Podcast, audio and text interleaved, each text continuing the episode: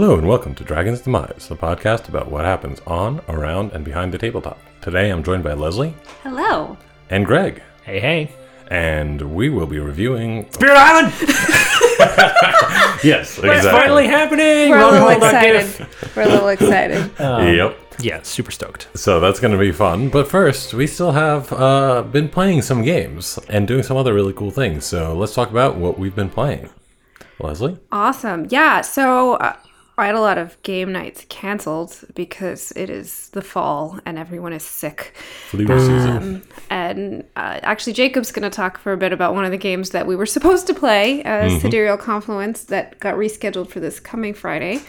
So, still looking forward to playing that again. And then there's been a lot of LARP going on in my life. Um, all my friends are excited about one shot LARPs. So, a couple weekends ago, we did a Dresden LARP, not and you know i don't know if anybody's listening it was not for money or it was just in my friend's house nobody had any like rights to anything anything like that. It was just for fun to try out different game systems mm-hmm. I played a fairy surprise surprise Yep. it's fairy or dwarf, right? That's the, those pretty- are the options. well sometimes halfling Yeah. um, but i was certainly typecast we were assigned roles in both games because they're one shot games so yeah. that you kind of need a certain cast of characters Sure. And the other one I played just last weekend for Halloween was um, sort of a Cthulhu esque themed murder mystery kind of game. And they re- used it running a system called Dread. oh, um, yeah, I like Dread. Yeah. So if you're familiar, uh, it's funnily enough using a Jenga tower. Hey, mm-hmm. Yeah, we, we know love, what that is. We love Jenga towers, right? Yeah. So anytime you want to take a risk within the game, you have to pull a piece of the tower. Interesting. Yeah. And put it back using all standard Jenga rules because everybody is hardcore gamers. And these those were the only rules of the entire LARP. So there's no not any other additional really mechanics. We all had kind of a light aspect, dark aspect on our character sheets that we could bid to make things more difficult or easy. I was playing a undercover reporter investigating this death of this rich individual who um, was basically it was supposed to be like a celebration of their life and if you won the game at the end which was you were collecting cards and if you won the whoever had the highest poker hand at the end of the game would w- inherit his money but really what was going on was he was not actually dead and he was using his house to slowly and you know dark magics to kill us all one by one Nice. Um, Classic. yeah, yep. And I ended up in the basement deciphering a cryptogram. And when the not dead person came out from the furnace room to tell everyone he was really behind the thing the whole time, I was like, cool, and continued to decipher my cryptogram, which is how I came out of the game alive and ended up actually having like half a deck of cards. Just ignore everything else. So. There you go. Yeah, I had a pretty good time though. Um, it was fun. I got to play with a lot of my friends that I don't normally get to play with, and it was very like murder mystery, fun, Halloween. Also, my character had randomly, accidentally, or potentially on purpose caused World War One. Um, Uh, Okay. that's all right. Well, whatever. All right, we're not touching that. my character was involved in the conspiracy to murder the Archduke, which uh, basically caused World War One. And Alright. there was another character there who was a soldier who was out to kill me, but he couldn't ever find me. Because you were in the basement working on the cryptogram. He was too, but he didn't know it was me. So it was pretty fun. Yeah. Um, and uh, we we had a good time, and you know, uh, yeah. And so hopefully more board games in upcoming days. Yeah. Definitely. For sure. And so I'll I'll go ahead and jump in and talk about and this is a game that I for the life of me cannot remember the pronunciation of. Sidereal Confluence. Sidereal Confluence. There we go. Pretty much it's a space trading game. They have, I believe, it's on- somewhere along the lines of like twelve different races that you could play throughout the uh, the galaxy, and each one of them is very specific in terms of what they're like really good at, and they also have like different difficulty ratings, and it's really cool. It, has like you know, you can't just become self sustaining. Like you actually have to trade with other people. Like, uh, and the more you trade, the better you will do in the game, pretty much. And so there's a lot of negotiation. There's a lot of interaction between you and the other players. I got to play the Space Dragons Nice. Um, Love it. because, of course, Very on brand. yeah. Exactly. Even though, like, you know, I think that probably shouldn't have played the Space Dragons because they're one of the more complex races, but it was still a lot of fun. The game itself, like, what you were doing is you have your your starting like technology things and that you get to convert like certain kinds of resources into other kinds of resources. You almost always have a, or you always have a, a benefit to that. So like you know these resources like when translated equal six, and then you tra- uh, you uh, convert them into something that equals uh, seven and a half or something like that in terms of like you know uh, the base unit of of measure kind right. of thing Right. and so it's like you're always getting more but then like a lot of times it's not what you need but it's what someone else needs. So you, you talk about like trading like, you know i'm going to trade. Like if you give me this now i'll trade you back this and this because that'll be like, you know compensation for you giving me this plus a little bit extra kind of thing and and you're working with everyone else. And you're discovering new technologies throughout the game. And that's something that you do in terms of like the players like get to bid on the technologies that they want to discover. And also the planets that they want to colonize. Okay. So the planets give you pretty much are one of the only things that gives you something for nothing, meaning that like they just produce, and then all the other technologies pretty much are just things that take uh, resources that are already out in the game and create like other resources out of that. All right. So it's all just sort of like resource conversion and trying to Yeah. find the most optimal. It's it's comparative advantage to the board game. Yes, All right. exactly. I remember Econ 101. Mm-hmm. But the dragons were interesting because they don't have planets. They are not allowed to have planets. Um, Okay. Yeah, they are Seems- nomads. That They're seems gal- like a detriment. They're galactic nomads, so their ships and that kind of stuff. They're, they're limited by like how much, how big of a fleet they have, but they have the best conversion, or, or like one of the best conversions in the game.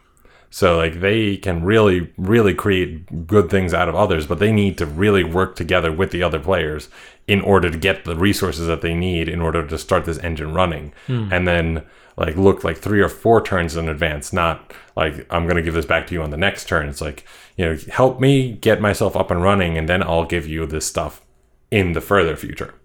And the designer of the game has pretty much said that they would always win if the game was nine turns long. This game is only six turns long. Ah, So you really have to like uh, try to get that up and running with how you trade and all that kind of stuff. But it, it can be a bit difficult to look that far ahead, especially when you don't really know exactly how the game works because it's the first time playing. Yeah, it's a cool game, and you it plays like eight or nine people. Yeah.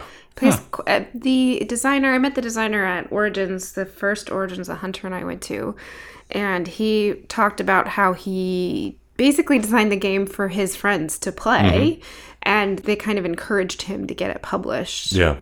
Uh, and we actually demoed the game with the designer, which is pretty cool because I always love to see the excitement and from the designers about how they describe the games that they love so much. So, yeah, it's it's really unique and interesting.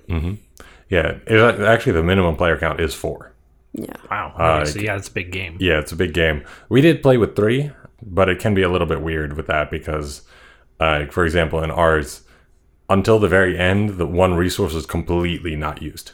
Hmm. So it was just like, oh well, no one's going to be using blue, I guess, and so that is, has become a worthless resource that we're creating and not knowing what to do with. Hmm. Yeah. And it's kind of funny because the resources, they're just cubes. Is They don't have names. No, Like they you- do. Uh, well, but partic- they just d- default to these are gray cubes, and these are blue cubes, and hmm. these are yellow cubes. And Yeah, Skip, avoid the problem of a pasted on theme by having no theme. yeah, I mean, it's got a very strong theme. It's space. yeah. Sure. Space. Space. um, though it, it was actually pretty funny in our game when we were playing the first turn like two of the uh, one of the other guys was saying like i'm actually gonna do it this time and i'm gonna like call them by their actual names one turn in give me a gray cube Failed step one. I, I actually thought that they just were gray and blue and yellow and whatever. But they actually have like a little bit of a it's been like a long time since I looked at it. Yeah. yeah that actually has the names on there but like i hell if i can remember a single one of them Clearly not important. yeah pretty much It is a good game though. It is. It, I think it's a lot of fun. I'm looking forward to trying it out again at some point. Very cool. Mm-hmm. I have been playing Spirit Island. We're about to talk about that a whole lot, so I won't talk about it too much. But I do. I have to brag. I can't not brag. Uh, I beat my first level six adversary Yay! about a week ago, which was pretty great. Level six being the highest level of adversary. So fuck you, France, and your colonies. Get your plantations out of here. So that There was uh, that's pretty much exclusively what I've been playing, independently of what I've been playing on stream and things. So. Yeah. I also got to play a game that I have been looking forward to trying out for a while because I bought it at uh, Washington and haven't been able to play it since. Right. The Pyramids Deadline. It's a very interesting game in that like everyone is is building a pyramid. You're building the pyramid before the pharaoh dies. And the way that you build it is at the start of a round, you roll all these dice. The dice have each side has a shape on them. And you have like either a small triangle, big triangle, trapezoid, or a square or big rectangle. So pretty much all the shapes are made up of small triangles. Okay. And then you go around. The person who rolled is the last one to take. So the person to the left of the person who rolls takes one of the die and takes that corresponding shape and adds that to their pyramid. The pyramid has to be built in such a way that at the end of the game, when the pharaoh dies, uh, you can have no flat things facing up. So you can't have anything. You, everything has to be up in a peak. Okay. Um, and then also you have to have your like there can't be a drop of more than two squares on any part of the, the pyramid. And and then from that you score based on how wide your pyramid is and how tall your pyramid is. So you do, you know, length times width minus the number of peaks that you have.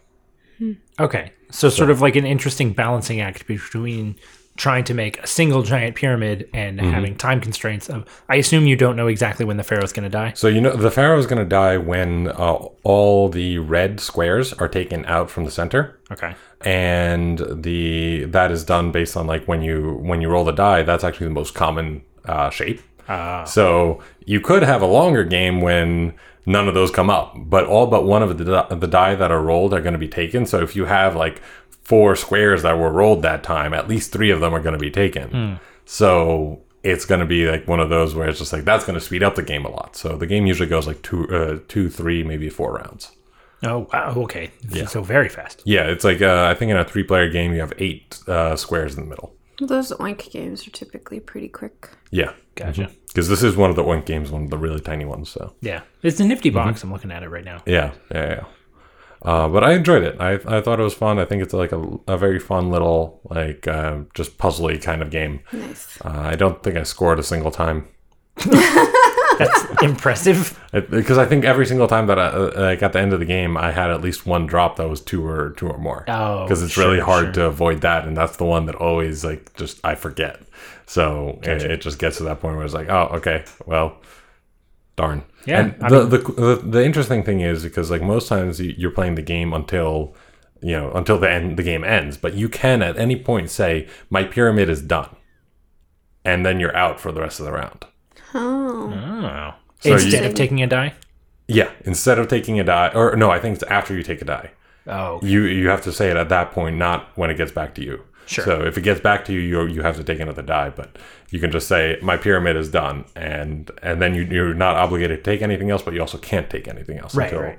until it's over. Interesting. Uh, and so you have that kind of like option of just, well, I think my pyramid is good. I wonder if they're going to be able to like you know take care of all these other like uh, long pieces and other things like Right. that. Right. Yeah. It's another one of those judgment calls. So yeah, that sounds interesting. I'd like to play it sometime. yeah. Yeah. We'll have to try it out.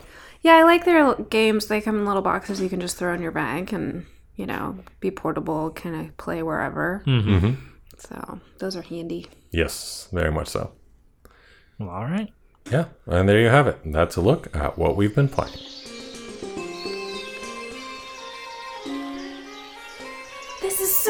Exciting! It's a new land, and we get to clear all of this green and make farms, and we're gonna breed sheep, and it's gonna be so great!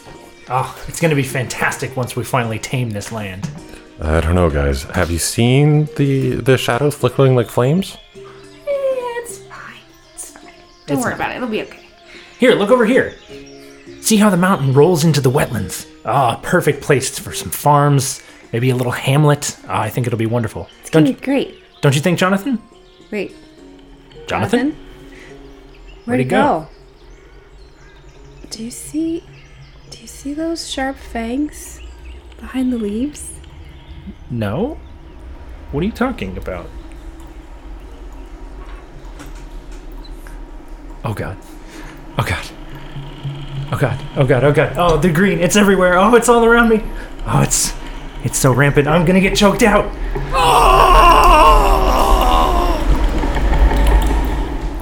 All right, Spirit Island. Spirit Island is a game for one to four players. It is a cooperative settler destruction strategy game.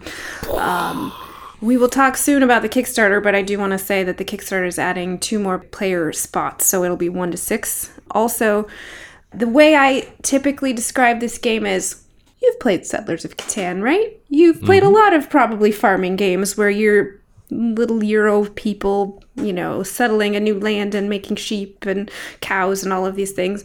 In this game, this game flips that universe sort of upside down, and instead of being the settlers, you're playing the spirit of the island that is being settled, and you're destroying the invaders who are tearing apart your land. Yeah, Yep. so I am very excited to share this game with all of you. Yes. Yeah, for sure. It's been a long time coming. It's so good. So this is a uh, a game that has a lot of rules, and normally we try to go through as many as we can. Today, in the interest of brevity and uh, not talking your ear off, we are not going to do that. We're going to do a rules overview instead of a in-depth rules like discussion. Yeah. So let's start with talking about the island itself. So this island is made up of a few boards, and you can do it from either one to four currently. You will be able to add all the way up to six based on how many players you have. And on these island boards, you have four different terrain types. And each of these boards also has two sides. One of them is the uh, more stylized side that's used for the less complex game. And then you have the uh, more complex one that has like everything like more like it would be on an actual island. Each of these lands can have different things placed on them. These range from the Dahan, which are the natives of the island, to things like the tokens for the dense jungles or plague tokens, which mean that people can't really ravage there because they're too preoccupied by the plague. As well as, of course, the invaders themselves. So, this is the main part of the game that you just have this area that you are playing on. This is the island that you are trying to save. Right. So the island represents sort of where you're playing, and the spirits represent what you're playing, the other half of the title. Mm-hmm. That's exactly right. Each spirit has a number of components that make it up, but all of them follow the same general formula. So you have your presence track, which you have little wooden discs called presence, which starts out sort of on your player board, but then you can, over the course of the game, add those presence discs to the island board in order to interact with that board. The having presence on the island is how you manifest. It's how you use your power cards. It's how you interact with the things there. And also, when you remove presence from your player board, you reveal other bonuses underneath. So you can get more energy per turn to cast power cards. You can get more power cards per turn that you're allowed to play. Uh, adding more presence is just how the game scales up. And then you also have certain innate powers. And these are very, very thematic. So they're specific to each unique spirit. You know, Shadow's Flicker like Flame is going to have things mostly focused on generating fear and being very terrifying and intimidating, whereas another more damage oriented spirit might have more straightforward things related to dealing damage. But each spirit generally has one to two innate powers. Yeah, and the rest of the uh, the abilities that the spirit has all come from the power cards that they possess. So you start with four that are unique to your spirit, and the power cards themselves they have a few different parts. First off, uh, you have the you know you have the name of it, and then how much energy it costs to cast. So it can cost anywhere from zero to I believe nine is the most energy that it costs. And then you have the effect, and the effect is just something on the board. Uh, this can be anything from removing invaders, it could be helping and buffing your other spirits, it could be generating fear. There are a lot of things that they can do. You also can only affect certain parts of the island, and this is all based on the range of the card. Now, the range is usually determined by distance from your presence. So you have to see whether or not you're in range of something in order to be able to affect that tile or that area. Another really important part of the the power cards is that they also have certain elemental symbols, and these allow you to activate the powers that are on your actual spirit card or enhance certain abilities that are on the power cards themselves. And uh, these are usually just thresholds. So as soon as you are able to get above that threshold, you're able to use that power. The last thing about the power cards is when they activate. And this can be either in the fast phase or in the slow phase. And this is extremely important. And I think one of the most interesting and unique parts about Spirit Island.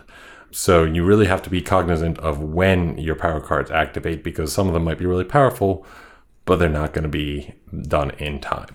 And that leads right into turn order. So uh, I actually think that the turn order is sort of the backbone of this game.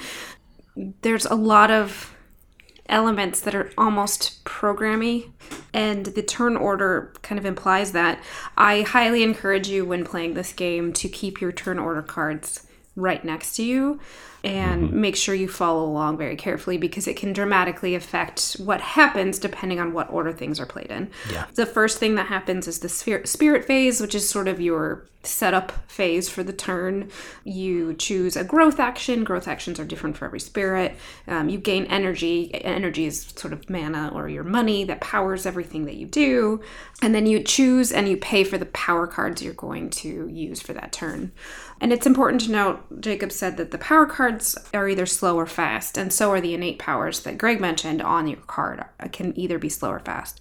Once the spirit phase is done, that's when your fast powers activate. So the fast powers go before any of the bad guys get to do anything. The bad guys being all of the evil bad invaders that are taking over your island. Mm-hmm. After that, there's a couple different things that could happen blighted island effects, fear effects. We'll talk more about blighted islands and fear in a minute. Then the ravage phase happens, which is when the invaders can damage your land. Then the build phase, when they are building their little farms and breeding sheep. I really like sheep. Sorry, mm-hmm. guys. It's a fixation. it's because sheep produce wool. Like you have a, a very It's true. I also, I mean, a lot of Euro games have sheep in them. Yes, that's true. It's true. Um, Especially one that you were playing recently. Yeah. Yeah, I beat Hunter at Lowlands because Oh, nice. sheep, Yes. right? right, yeah, of course. Um, and after that, the explore phase happens. And essentially, those actions happen in a specific land type. So you might end up having ravaging happening only in mountains, and building happen in the jungle, and explore happening in the sands, in the deserts. And the nice thing about this is that you won't know where explore is happening, but you will know where ravage and build is happening, so you can kind of plan mm-hmm. for those things to happen. Mm-hmm. After that, you advance your invader cards, and then your slow powers, or as a friend of mine coined them, turtle powers, happen. they have a little turtle symbol on the cards, and then time passes, which is when you reset everything. Then I do want to call back to the different types of invaders that you have. Invaders is sort of a blanket term for all of the tiny little white pieces that exist in the game. The smallest being explorers, so that they look like one little person. After explorer kind of builds, you get a town, and, and, and if a town gets bigger, then it, that can turn into a city. Uh, and they have one, two, and three hit points uh, as you go up. So those that's a little bit about the turn order. And again, no one expects you to memorize the turn order, but there's cards handy for it in the game. So. Use the things that are given to you in the game. Very handy. But so you've got all these invaders, and they're occupying your island, and they're ravaging and building in places that you don't want them to build, and just generally pissing you off. So a big part of the game, really how you win, centers on managing the invaders. You can destroy them. You can, you know, they have health. You can inflict damage to them, and just remove them straight up. But also a huge aspect of the game is terrifying them. Um, you, you are these massive, omnipresent forces that are absolutely elemental. Storm surges and lightning and volcanoes and all of these massive, just raw forces of nature. And those are inherently terrifying to people. So, whenever you generate fear, you add fear tokens to basically a, a fear pool. And once you've earned enough, that converts into a fear card, which is then flipped over at the uh, beginning of the invader phase, as Leslie mentioned, in, in order to give you some sort of benefit. You don't know necessarily what it is for the most part, but you do know that it's always going to be helpful for you and it's always going to help you in driving the invaders away. It never occurred to me how appropriate this game was for Halloween. Very thematic, Acc- accidental thematic. yeah. Mm-hmm. the best kind. But fear also serves another purpose, which is it is actually a victory condition unto itself. So the more fear cards you earn, the higher the terror level becomes. And at higher terror levels, there are easier victory conditions. So at the outset, right at the beginning of the game, in order to win, there have to be no invaders anywhere on the island. But by the time you reach, uh, you know, terror levels three or four, you only need to have no cities, which are, you know, relatively few and far between, or you just straight up win outright if you get through the entire fear deck. So fear and damage are both equally important components in moving towards a victory. And that's all the components in the base game. Really rough coverage there, but there's also a couple of components and rules added by the Branch and Claw expansion, which is the expansion that's already out. Specifically, there are tokens. Jacob mentioned a couple of these wilds tokens, which represent areas that are difficult to explore, disease tokens, which prevent invaders from building. Tokens are things that you can place on the map in order to gain unique and temporary benefits. So, preventing invaders from taking specific actions, beast tokens, which can prey on the invaders, things like that. And then the other big thing added with the Branch and Claw expansion are event cards. So the event cards happen once per round, just straight up, and they are sometimes good, sometimes bad, usually good and bad. Generally speaking, the structure of an event card is that something bad will happen, or the invaders will gain some benefit, but then the spirits will also gain some benefit. So they attempt to add some more unpredictability to the mm-hmm. game. You know, you can you can plan for where invaders are going to ravage and build, but you can never plan for what event is going to happen. So, just another way to introduce a little bit of randomness to the game. Yeah. And there you go. That's I mean, that's a real quick and dirty look at how you play Spirit Island. So let's talk about how it feels. So I think that this is one that uh, Greg and Leslie really have a lot of thoughts on. So many thoughts. So many thoughts. Well, I do want to start with saying I had the great pleasure of being able to introduce this game to Jacob and Greg. Um, and I have gotten to teach this game to quite a few people, and I loved it. I love doing so because it, it is very complex. So, kind of looking at it out of the box is a little overwhelming. And I've had a few friends who've heard that I liked it. They went out and bought the game and then gone, how do I play this? um, so I get the opportunity to teach this game quite a bit, and inevitably, when I do, I get to see the pure joy in people's eyes as they kind of fall in love with the game. So I get to kind of fall in love with it again, all over again, and I just love that. Aw. So yeah, I I that's been one of the best parts for me mm-hmm. about this game. It does mean I end up playing base spirits or the the introductory level spirits quite a lot um, and playing with the introductory level kind of of the game but i don't mind right And also, that's like one of the things that we highly, highly, highly recommend. Yeah, when I first discovered this game, I was at Gen Con right when it was released, and they had like three copies left.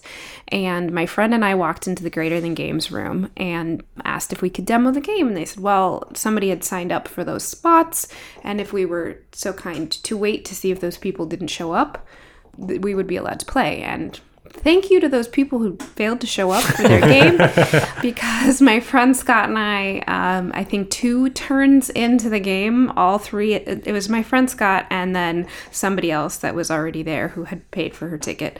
All three of us got up and bought the copies that they had left of the game. and it was just awesome. And it was great because everybody in the room, everybody who was mm-hmm. working there was like, no, this is my favorite game. And I- every time I talk to the people at different cons, talk to the Greater Than Games folks, they're like, no, e- you know, we play test games for a really long time, but this mm-hmm. Spirit Island is one game that we can always convince people pe- in the office to play Right. right because people because it just is so interesting and it has so much replayability mm-hmm. um, but in any case the when we went into play they had set up the introductory spirits with their specific cards. There's cards that come with the game that says which power cards to use and in which order to earn them. And no matter who i teach no matter how long they've been playing games I always make them play this way, and sometimes I get a little resistance because, oh, I've been playing a lot of games, I'll be fine. And then inevitably they're like, no, I'm glad you did that. I'm, mm-hmm. Yep. I'm glad that we played with the base level mm-hmm. stuff because there's just so much decision making ha- going on. Basically, it, it sort of reduces some of that for you to help you just get a hang of the Yeah. rules of the game. And that's uh, one of the other things that this sort of dovetails with is that I think Spirit Island is really incredible because these this sort of introductory spirits, there's four of them, are they're called low complexity by the game, but they're not bad. They're perfectly suitable to sort of the later, you know, as you become more comfortable with the game and as you play the game later on. They don't fall off. They're no worse. They're just slightly easier to manage because they have fewer, you know, complexities. They have one innate power instead of two. They come with the power progression cards that give you that option if you want to use it. And they just generally interact with mechanics in a much more straightforward way which highlights just the sheer variety of spirits, which I think is a huge selling point for this game. Is that you've got in the base game alone, you've got eight spirits which are totally unique, both Yeah. mechanically and thematically, and they're just fantastic. They're amazingly designed. They're all you know super fun to play, super flavorful, and they really reinforce different playstyles. Each of them is suited to a different playstyle. And I know Jacob, as mm-hmm. sort of our resident support, Yep. this was something that you really appreciated. Very much so. Yeah, I really like it. I, the different spirits I can like look, and one of the cool things is on the back of the spirit is it even to- tells you like this is a very high damage spirit with low support, or you know, the, it just gives you a little bit of a chart about like how the spirit is played, and I, I just think that that's absolutely amazing in like the way that they designed that and the, the fact that they added that to the mm-hmm. game. Not to mention the little bit of thematic story behind each Yes. spirit, which Yeah. I love. Yeah, a couple Um, of paragraphs on there. Yeah, Yeah. my my other suggestion, if you're looking at playing your first game of Spirit Island, is always include the uh, Lightning Spirit, which is Lightning Swift Strike, um, because the, one of their one of their cards, one of their cards that they start with, allows them to change a slow power to a fast power, and determining when to p- play slow powers versus when to play play fast powers can be one of the challenges that's difficult to grasp in your first game and uh, having that ability to lean on is very useful in your first game i mean all of the time it is Yeah. useful but specifically useful in your first game Right. Just in terms of overcoming that sort of learning curve. Yeah. Of, oh, okay, right. I have to remember that the slow phase is going to happen after the invaders ravage or whatever. So you have to know what you can and can't count on and when you can be proactive versus when you have to be responsive. So This really, really powerful card would be able to destroy everything that we need to destroy, but it happens in the slow phase after everything that we need to destroy destroys us. right, Yeah, definitely. it's it's tough to balance in that way. Yeah. And just know that if you're the person playing that character, all of your friends are going to say, "But can you make me fast? I can do this if you make me It fast, is- and I can do this if you make me fast. But but I have this other thing that can make you that did this happen if you make me fast." So There will um, be competition. Yeah, there, there's, uh, a little bit of competition there Yeah. for that and it, it can be very entertaining though i do uh, which kind of points to how cooperative the game Yeah. it really really is you have to really work together because if one person's one spirit's presence is removed from the board everyone loses so you can't just you know abandon your friend Yeah. in the woods um as it were Yeah, it, it also it really is nice because it means that there's very little quarterbacking in the game. Yeah. The spirits are even the base ones are too complex in general to actually be able to like you know think about everything that you can do and like all the cards that everyone else at the table has and how they interact. No, it's I'm sure it's possible, and I'm sure someone has done it. But I think that Leslie, you've had an experience when someone tried to do it. Oh yeah, it was pretty hilarious. We, lost. Like I, I, I saw it happening. Um, it was a first game. Gosh, I hope he never listens to this. uh, it was the first game. He insisted on playing a very high complexity spirit, the Nightmare Spirit, also relevant for Halloween. Yep. And the downside of the night, the Nightmare Spirit does a lot of fear and can, um, you know, sort of rush the terror level uh, that Greg was talking about earlier. But at the same time, you can't actually destroy anything. So your invaders still exist on your board and they're still ravaging. And then trying to manage all of that and also explain to other people what they need to be doing when you've never played the game before. Yeah, it, I knew we were going to lose. I let it happen. um, but I, by default, am kind of a project manager. I'm project manager at work and, you know, at home. And so I think that my skill set really lends to this kind of game because I'm like, okay, this is taken care of, this is taken care of, that thing's not taken care of. Is anybody taking care of that thing? And and you kind of got to work together to to make that happen. Yeah. And this is why Dragons and Mice have become more organized since Leslie joined. yeah, but actually though, um, no, and that's that's absolutely true. There's there's so much, you know, it's a very cooperative game simply because there is so much happening all at once, and you have to be able to identify problem areas. You know, you have to have people scanning the board looking for, okay, well, this is in imminent danger of blighting. This is going to create a city this turn. You know, what, where can we get ahead versus where do we have to do some triage? And it's, uh, Spirit Island is very much a game about trust. You know, because it's not, it's very difficult to be scanning the entire board, especially in a, a game with more than than two players, really. And it's even if you can sort of scan the entire board, it's very difficult, next to impossible, to personally impact or even cause, you know, someone to impact any given part of the board. So you have to trust that your allies are paying attention to the things that are, that are on their board, or that if you point something out to them that maybe they didn't notice, they're going to be able to be on top of it. And if they aren't, that they're going to say something. And you, it's all about just communication and being able to say, okay, who's on top of this? You can do it, great. All right, who? What about this? And working together in order to mm-hmm. like find the problem areas and stop them before they become, you know, before they blight. really. Or sometimes putting all of your problem stuff in one area Oh, I love that strategy. it's so good. and then just just blowing that one place up. And sometimes you kind of just have to let something bad happen because something worse is happening somewhere else. Right. Right. You know, and there's a lot of discussion happening in the spirit phase of, well, I can do this. Well, oh, well, you can do that. So I won't do this. I'm going to do this other thing. And if you don't have that discussion, if you don't work together, if you don't like cooperate, you're going to lose. Yeah. Yeah, pretty much. Yeah, oh, definitely.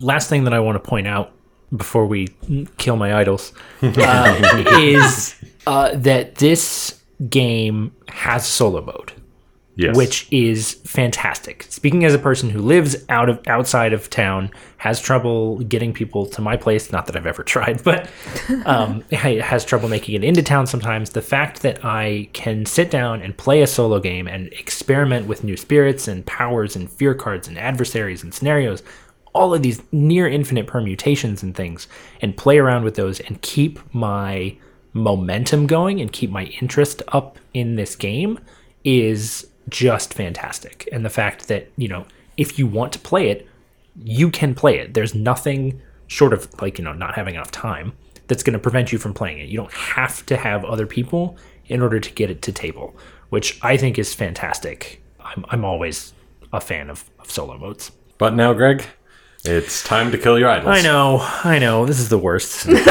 it's, it's no. I think this is good though, and I think I will start off. I will mm-hmm. own this mm-hmm. this moment. Um, and the first thing that I'm going to say is actually an issue with the Branch and Claw expansion. Mm-hmm. I think that events can they can disrupt gameplay, which I think is what they were intended to do, but I think they can also destabilize gameplay to the point where there's literally nothing you can do.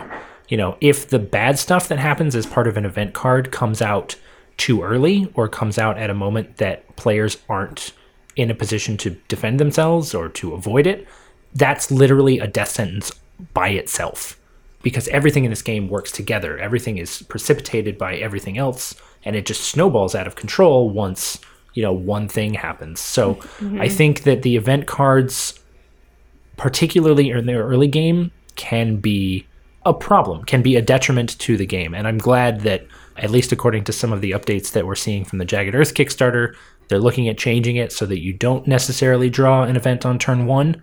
I would love that, but uh, we'll see. We'll see how it breaks out. And I do also think with the events, sometimes it can almost lend to quarterbacking in the sense that sometimes one player is like, no, this is the decision we're going with because this is what I have the ability to do.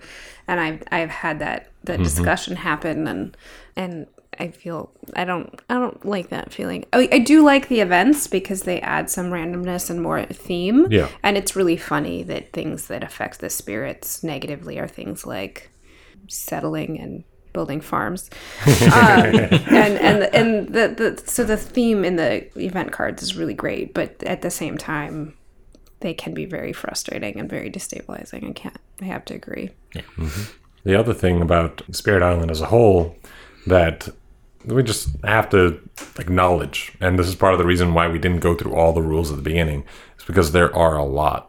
And this game can be very intimidating to new players, and this can be is- there, there's just a lot of moving parts in this. Like you've got to take it slow. That's why we're saying that you have to like you know start with the the less complex spirits, start with that, and learn your learn your way through it.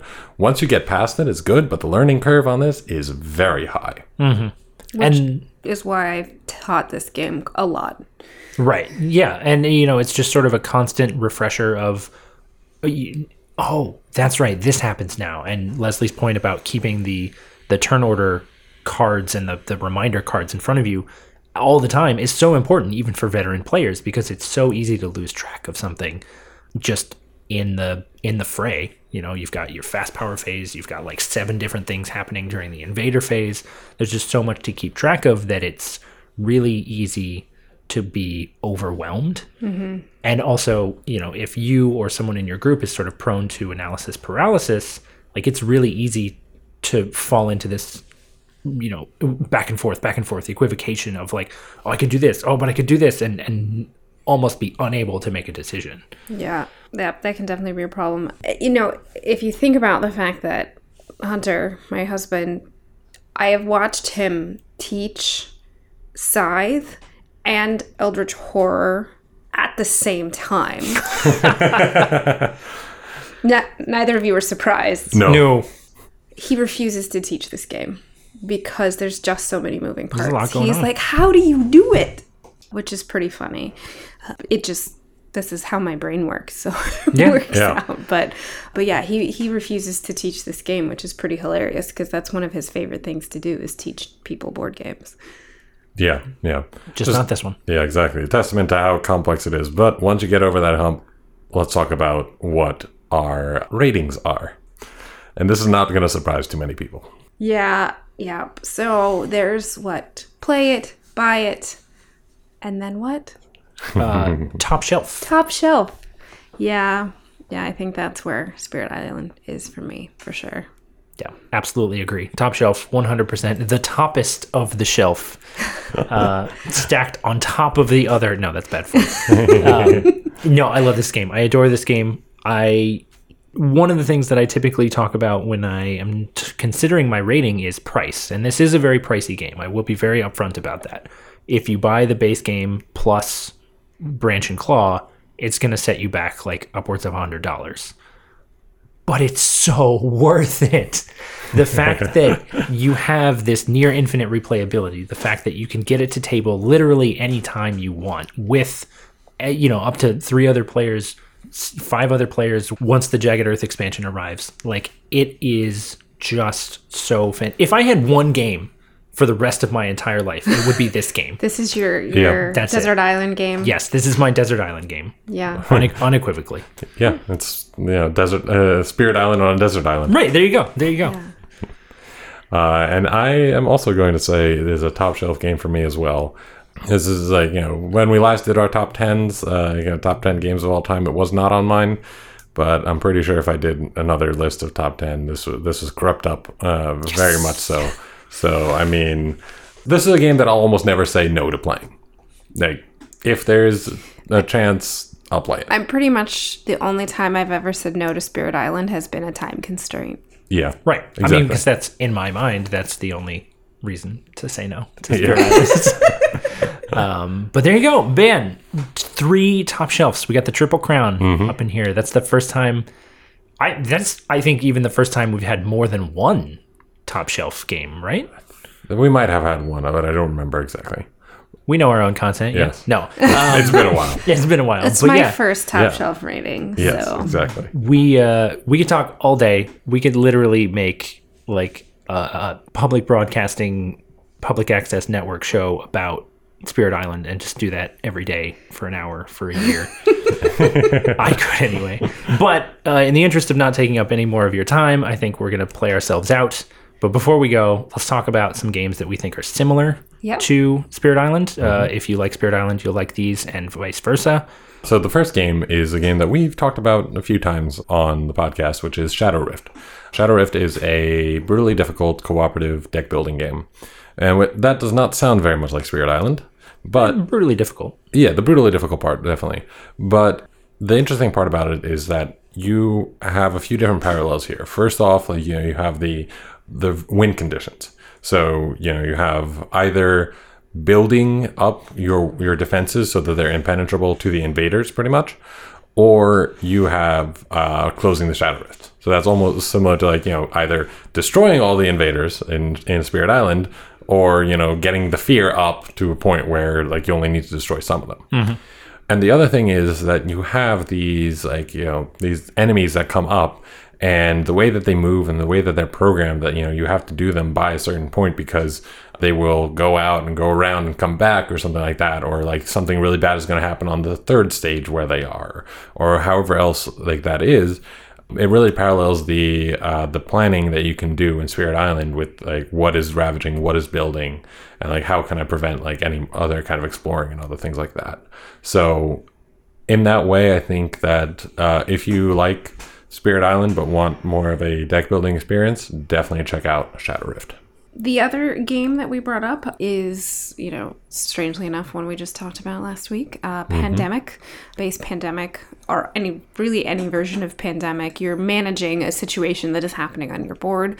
Your, you know, diseases are coming out, much like the invaders are coming out on the board. And in fact, when blight happens, if a particular land space is blighted and then should get another blight, it does cascade, much like an outbreak, uh, although not quite as severe as as in pandemic. So, you know, there's the, certainly the cooperative aspect of pandemic is there. So, you know, certainly Spirit Island is much more complex. Although I haven't played pandemic with all of the however many expansions, you know, um, maybe there's a comparable level there at some point. But yeah, I would say that there's definitely a, a similarities.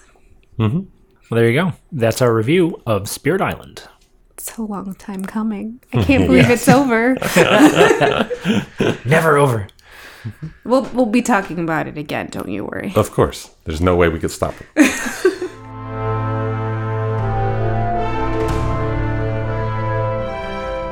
Thanks everyone for tuning in to this episode of Dragon's Demise.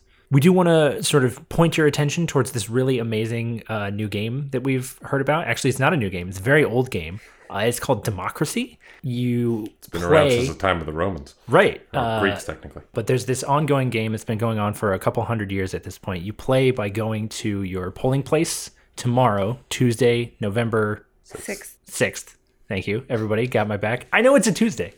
Go to your polling place, cast your ballot. Voting is, you know, a hugely important part of your civic participation here in the United States. If you don't live in the United States, I apologize.